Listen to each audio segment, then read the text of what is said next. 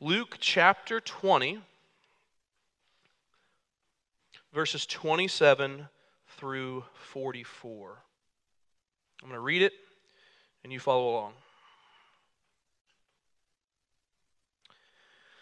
There came to him some Sadducees, those who deny that there is a resurrection. And they asked him a question, saying, Teacher, Moses wrote for us that if a man's brother dies, having a wife but no children, the man must take the widow and raise up offspring for his brother. Now, there were seven brothers.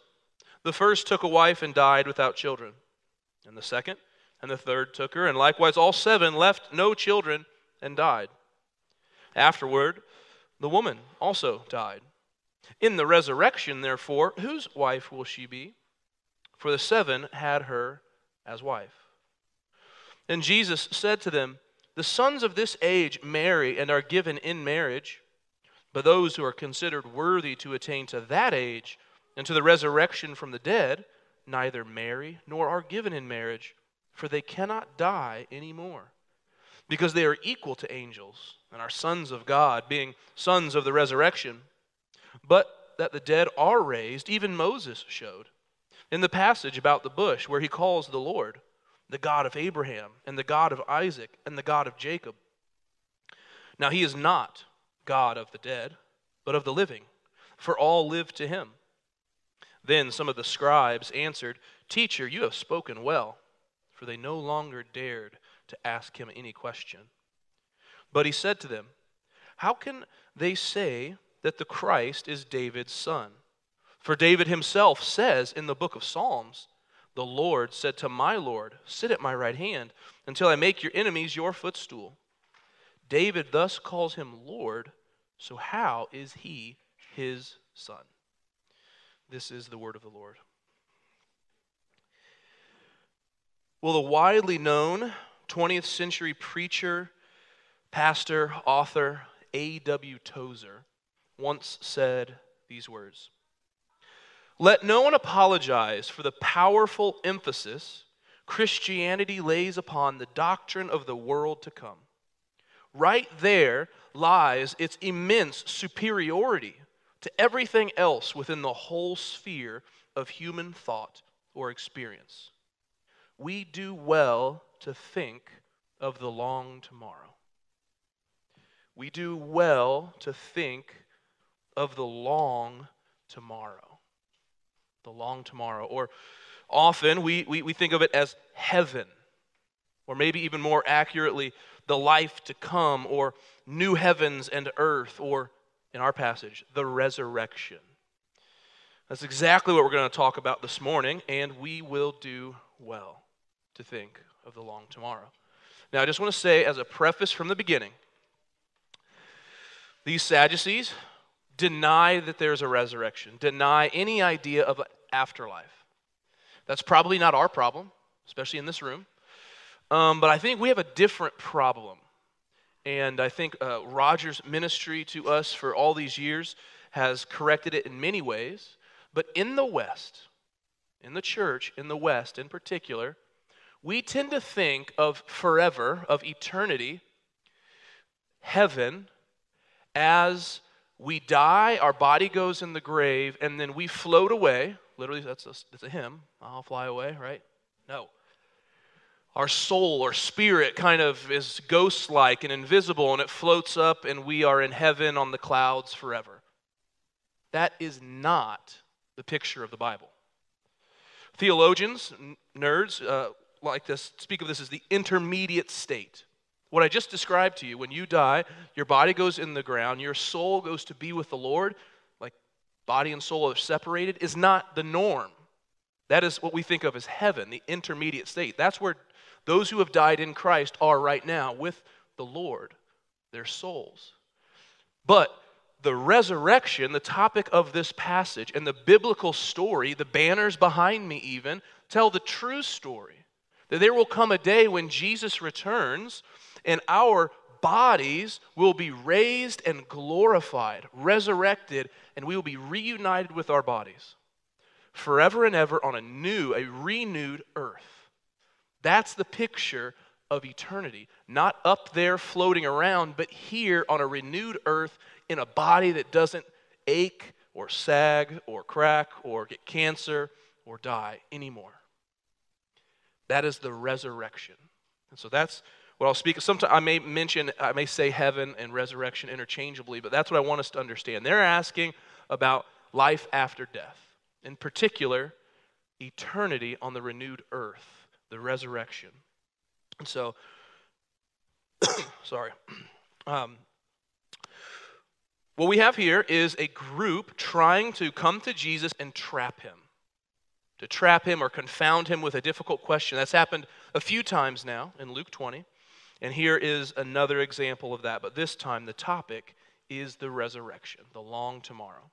The passage, I think, intends to teach us, and this is in bold in your insert, that King Jesus is the Lord who makes us children of God and promises everlasting resurrection life. King Jesus is the Lord who makes us sons and daughters of God, and he promises us everlasting resurrection life. So, to explore this, I'm just going to dissect that sentence in two, and we're going to explore the passage with two points. The first one, and where we'll spend most of our time, is that King Jesus promises everlasting resurrection life after death. I get this from verses 27 all the way through 40, this long section, this interaction that Jesus has with the Sadducees. And so there, there's a handful of things I want you to see. The first is the Sadducees. We meet them in verse 27. There came to him some Sadducees who deny that there is a resurrection. So let me geek out here for a second and explain to you who these people are because I think it's important. The Sadducees uh, are a group, a Jewish sect who dealt largely with the temple. Okay, so where's the temple at? It's in Jerusalem. These are people in Jerusalem dealing with the temple, and they claimed they, they claimed to be descendants of Zadok the priest um, under King David. You can read about him back in 1 Kings chapter 1. But these Sadducees, a, they're a Jewish sect of leaders in Jerusalem working with the temple, and they're friendly to Rome. The Romans who are occupying the area, they're, they're friendly with the Romans. The Sadducees held that the Torah, you may remember what that is, the first five books of the Bible Genesis, Exodus, Leviticus, Numbers, and Deuteronomy alone is authoritative. Just the first five books. They denied the resurrection, they, they, they denied any idea of an afterlife. They denied that there was a judgment. They denied providence. They denied demons and angels. They denied that um, there is an oral tradition. The oral tradition, you might recall, the Pharisees, the, different Jewish sect, which we'll talk about in a second. They made up an oral tradition. That is, there's a bunch of laws. We're going to add laws to them so you don't even get close to sinning. It's like a little fence around the fence so you don't even get near sin. The Sadducees denied all of that. They largely had a simple ethical view of life. It would go something like this Believe in a God and be good. Believe in a God and be good. That's what we're dealing with here with these Sadducees. They're aristocratic and wealthy. These would have been the educated ones. And they're fierce opponents with the Pharisees. The Pharisees, a different Jewish sect, and you'll see why they're opposed. Listen to this. The Pharisees accepted all of the Old Testament, they created an oral tradition. They believed in the resurrection. They believed in a judgment to come. They believed in angels and demons. They believed that God was providentially ordering all things that came to pass. They were a lay group of the lower middle class. They weren't especially excited about the Romans, and they're much more popular among normal Jewish people. Literally opposites the Pharisees and the Sadducees. Opponents. Now, it's a tad bit simplistic, but to tie it into our day and age, these Sadducees were like today's relativistic liberals. And the Pharisees the moralistic conservatives. And Jesus ticks them both off. He offends the right and the left. And what I find even more interesting is that the Sadducees and the Pharisees, the relativistic liberals and the moralistic conservatives, team up to kill Jesus. They hated one another, but this man, he's got to he's to go.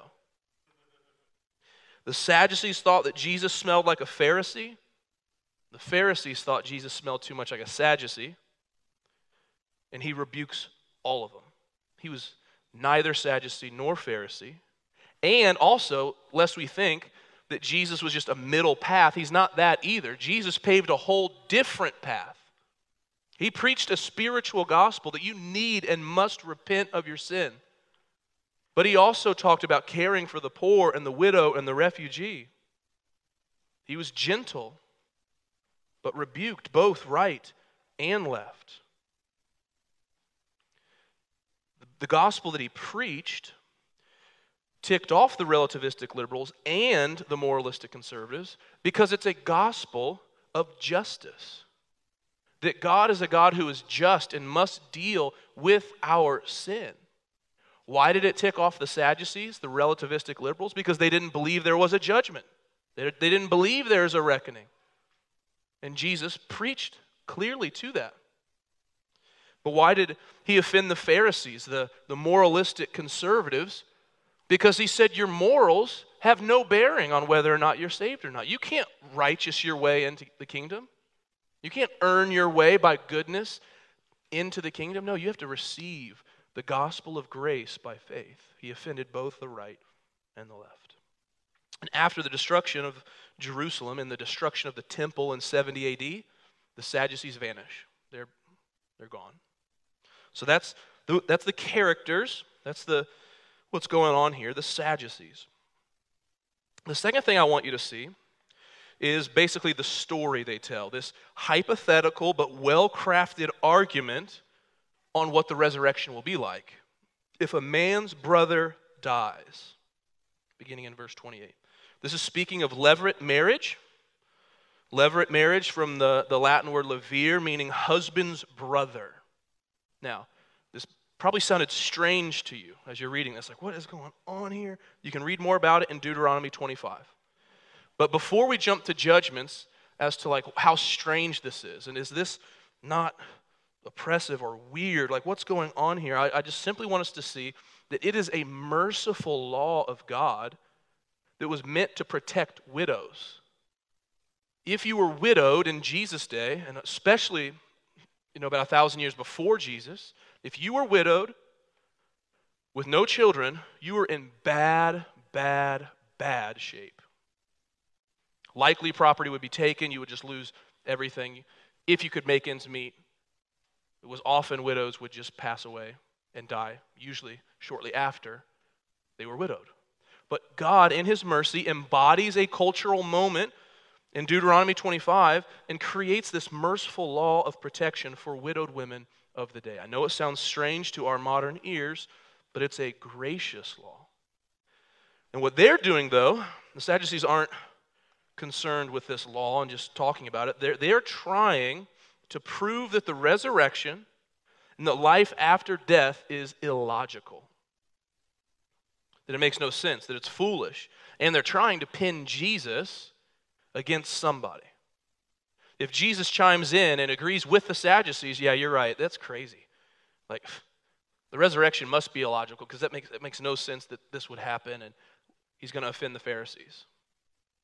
But if he comes up with some answer of, like, no, the first husband or the seventh husband or something along those lines, the wealthy, aristocratic, educated Sadducees are going to be checking out. How foolish, how absurd, Jesus. So that's the, the context, that's the story of what's going on. But well, the third thing I want you to see is that Jesus does preach clearly a resurrection from the dead, an afterlife that will last forever in resurrected bodies. Verses 34 and 35. He says, The, son of, the sons of this age marry and are given in marriage. But those who are considered worthy to attain to that age, the age to come, and the resurrection from the dead neither marry nor are given in marriage. And so here's the flaw of this hypothetical argument the Sadducees are making. And it was actually a, a, this, this was a Jewish understanding of the afterlife. And that is this that the resurrection is just like this age. Glory, the resurrection, is going to be very similar to the way things are now. Maybe a souped up version of this world. Relative peace, the enemies will probably be conquered, but it looks just like the way we live now. And it's here that Jesus is correcting them. Your whole argument's flawed because you think the way things are now, it's just going to be like that in the future. And it's actually here that uh, I, I like the other accounts, especially in Matthew. Jesus strongly rebukes them right at this point by saying this You are wrong. For you know neither the scriptures nor the power of God. How about that for a rebuke? You are wrong, and you don't know your Bibles, and you have no clue about the power of God. One of the more harsh rebu- rebukes of Jesus. So he corrects them no, no, no, you, you're wrong. There is a resurrection. Wake up, pay attention. But what's going on here with this marriage stuff? No marriage? Okay, so Jesus is, again, just illustrating that the future resurrection is not like this life. Look at verse 36. Why is there no marriage? Verse 36 begins For they cannot die anymore. They cannot die anymore. Marriage is not a component of life after death, and this makes sense if you just think about the purpose of marriage to us now. It is a gift. But what is the purpose of marriage? Procreation, displaying the love of Christ for his church, companionship, and mutual growth in godliness, helping one another run our Christian race. Why is marriage not in the resurrection? Because all four of those things are gone. Procreation, not needed. Displaying the love of Christ for his church, not needed. We're face to face with him. Companionship, we're all family. Mutual growth and godliness because we're perfected. Sin is gone. Amen. Now, the long tomorrow is not like this life, but what's going on here? Did, as I read that, did you kind of think, well, this is, is heaven going to be boring then? Is it going to be bland and bleak? Happens to love. There's no marriage. Like, what are, we, what are we thinking? I think, as I began the sermon, we can slide into thinking that glory, that heaven is boring, precisely because we think that it is the disembodied, off in the air spirit life. That's wrong. You are wrong. To quote Jesus. Randy Alcorn, in his book titled Heaven, writes this, and I think it's really insightful. I don't think I put this one in your insert. I apologize. Satan need not convince us that heaven doesn't exist. He need only convince us that heaven is a place of boring, unearthly existence if we believe that lie, we'll be robbed of our joy and anticipation. We'll set our minds on this life and not on the next, and we won't be motivated to share our faith. Why should we share the good news that people can spend eternity in a boring, ghostly place that even we're not looking forward to? But that's not the story. We are headed to a place where we will dwell with God. He will dwell with us. We will be His people, and God Himself will be with us as God. He will wipe away every tear from our eyes. That means we have eyes, we have bodies. He's making all things new right now, but death shall be no more. Neither shall there be mourning, nor crying, nor pain any more, for the former things have passed away. The resurrection is way more glorious in every way than we can imagine. And it's not boring, it's not a ghostly place in the sky, it's on a renewed earth. Endless joy and pleasures forevermore. So, moving right along, the last thing I want us to see from this, this portion of the Sadducees and the resurrection is that God is God of the living. Verses 37 through 40, and in particular, verse 38. Jesus presses into them even more. He says the de- that the dead are raised, even Moses showed in the passage about the bush. Pause. There's better passages to go after the resurrection, Jesus. What are you doing? Who does he quote from? Moses. The books they believe. The books that they hold as authoritative, he goes to where they are and he meets them where they're at, quotes from their authoritative books, and says, You're wrong. Let me show you. Even Moses, book two, guys, Exodus chapter 3, in the, the passage about the, the bush, you see that there's a resurrection. Why? Because Moses calls the Lord the God of Abraham, the God of Isaac, and the God of Jacob. He's not the God of the dead. The point being, dead people don't have gods. If Abraham, Isaac, and Jacob are dead and buried and there is no afterlife, God is not their God. Jesus is, is correcting them by saying Abraham, Isaac, and Jacob are presently alive with God in heaven. And they await the future resurrection when they, along with all of us, will be gloriously resurrected to a bodily existence and spend forever on a new or renewed earth, which is a glorious future, not like this age, but better in every way. You can say bye bye to death. Sin is gone. No more cancer, no more tears, no more burying people. The old things have passed away. As Tozer said in, in the beginning, we do well to think of the long tomorrow. Why? This is where I want to take some application point for us. Two reasons come to my mind. First, not to be morbid, you are going to die. We do well to think of the long tomorrow because we're going to face death. But death is the doorway through which we enter into the long tomorrow. We do well to think of the long tomorrow now, preparing ourselves, preparing our souls, our hearts, so that when we meet death, we enter into the long tomorrow triumphantly with faith. We, we think now. But secondly, and this is what's helpful to me, when the Bible speaks of this. The, the, the, the, reason we think of the long tomorrow and would do well to think of resurrection is that we're encouraged in the present. When the Bible, when the New Testament in particular, speaks of the age to come, resurrection life, glory, heaven, it's always in the context of presently encouraging or exhorting believers now to keep going. Persevere in faith Hold on to Jesus. Keep running the race.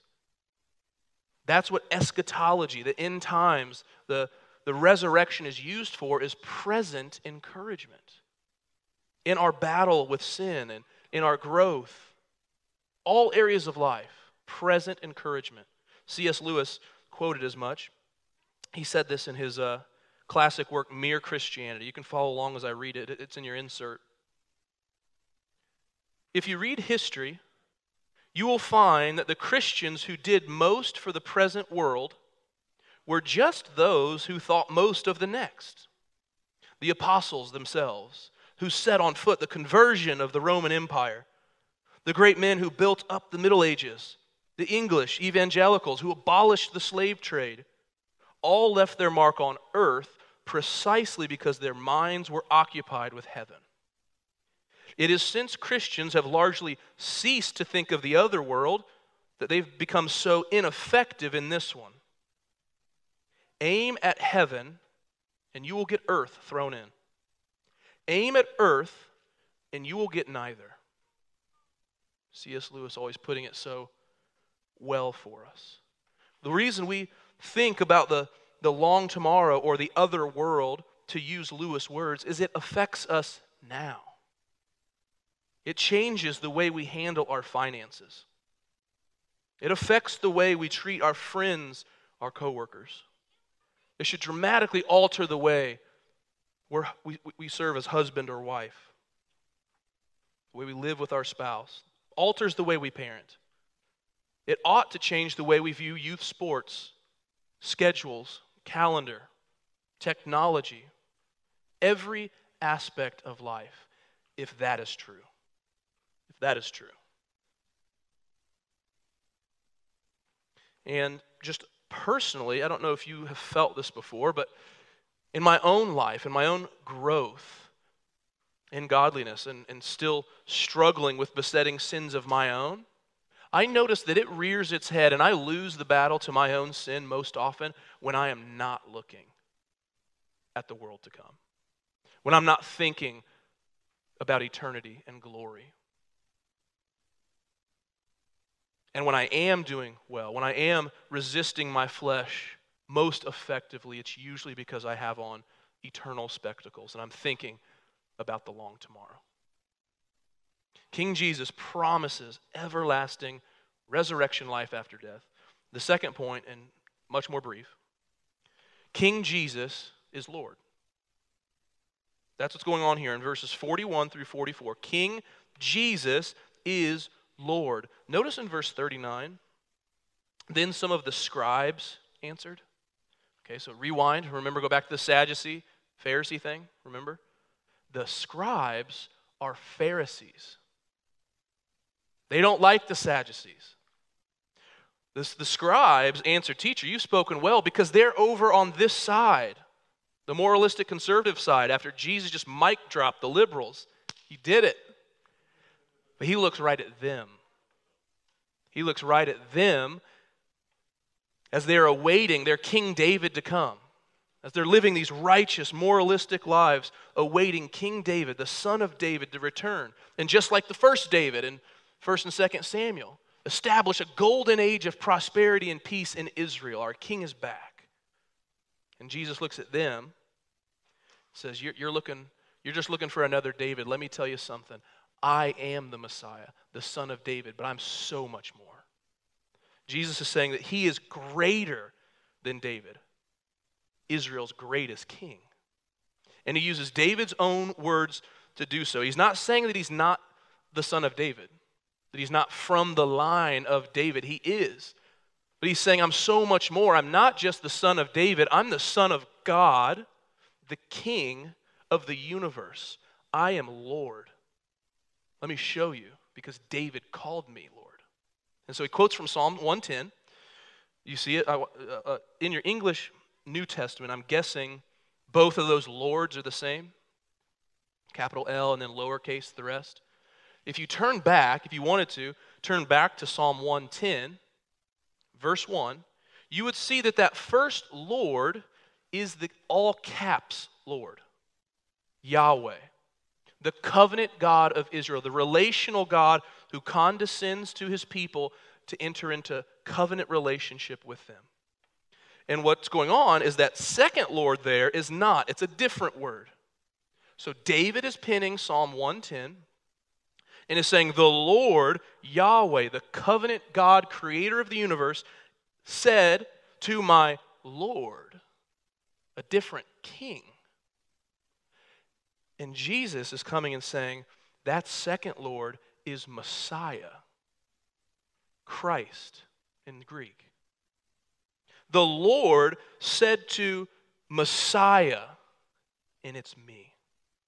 So, how can I, how can the Messiah that you guys are waiting for purely be a son of David, just like David, when David himself calls him superior? Jesus is Son of God, not just Son of David. He is Messiah. He is King. He is Lord of all. He's greater than David, greater than Israel's greatest king because he's David's Lord. And he's sitting because his work is done, sitting at the right hand of God, the, the seat of power and authority, sitting down because you and I and our sin have been paid for. Jesus has conquered death, and Jesus guarantees our resurrection as the firstborn from the dead. And as he is, we will follow.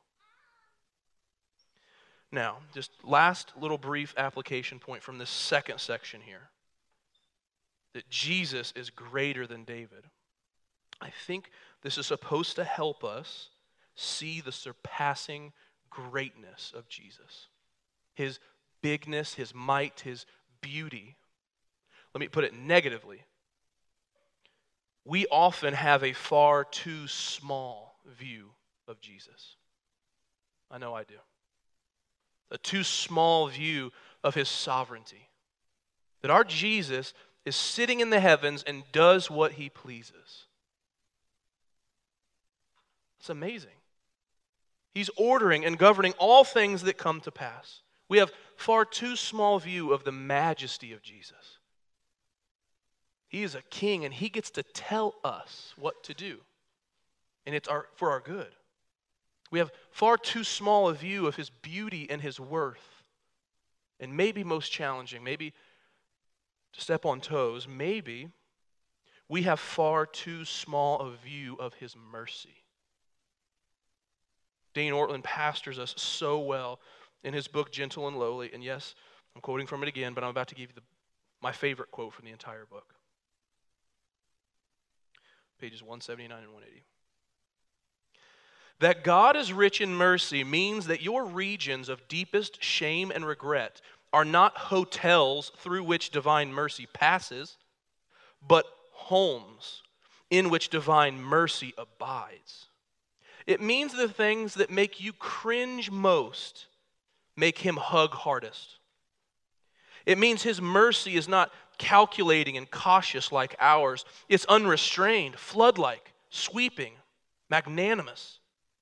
It means our haunting shame is not a problem for him, but the, fa- the very thing he loves most to work with. It means our sins do not cause his love to take a hit. Our sins cause his love to surge forward all the more. And here it is. It means that on that day, when we stand before him quietly, unhurriedly, we will weep with relief, shocked at how impoverished a view of his mercy rich heart we had. I don't think it's helpful to, to like have a category for like regret when we get to heaven and get to glory. But if we could speak that way, if there was anything we would regret when we stand before the Lord, I think Dane Ortlund is right. It will be how small a view of God's mercy we had in this life. It is true, you are way worse than you think. I am. But Jesus is far more merciful and gracious than you can ever imagine. Let this passage, Son of David, Son of God, Messiah, Lord of the universe, Jesus, lift your eyes to his mercy, his might, his bigness. I'm going to conclude with one last quote from a man by the name of C.S. Lewis who thought a lot about heaven, who used his imagination a lot in thinking about the resurrection. I might spoil something for you, but I'm going to read the last paragraph of the Chronicles of Narnia. And I, I hope to keep it together because it's actually really emotional. You guys know what I'm talking about who've read it. Lewis concludes his entire Chronicles of Narnia series this way There was a real railway accident, said Aslan softly. Your father and mother and all of you, as you used to call it in the Shadowlands, are dead. The term is over. The holidays have begun. The dream is ended. This is the morning. Sorry. And as he spoke, he no longer looked to them like a lion. But the things that began to happen were so great and beautiful that I cannot write them. And for us, this is the end of all the stories. And we can most truly say that they all lived happily ever after. But for them, it was only the beginning of the real story. All their life in this world and all their adventures in Narnia had only been the cover and title page. Sorry. now, at last, they were beginning chapter one of the great story, which no one on earth has read. Can't see. which goes on forever, in which every chapter is better than the one before.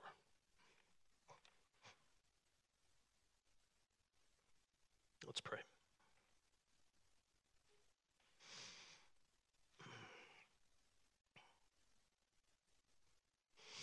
I'd like to invite the music team back up. Jesus, thank you for that truth. You are far more merciful than we can ever imagine. You have purchased not only the forgiveness of sins, but you have purchased and guarantee our resurrection. Oh, what a day that will be. I pray that, Lord, you would use that as we think about the resurrection to encourage us in the present. Help us persevere in faith. Help us love you till the end. Help us resist sin in the present as we aim at heaven and get earth thrown in. I pray all this in Jesus' name. Amen.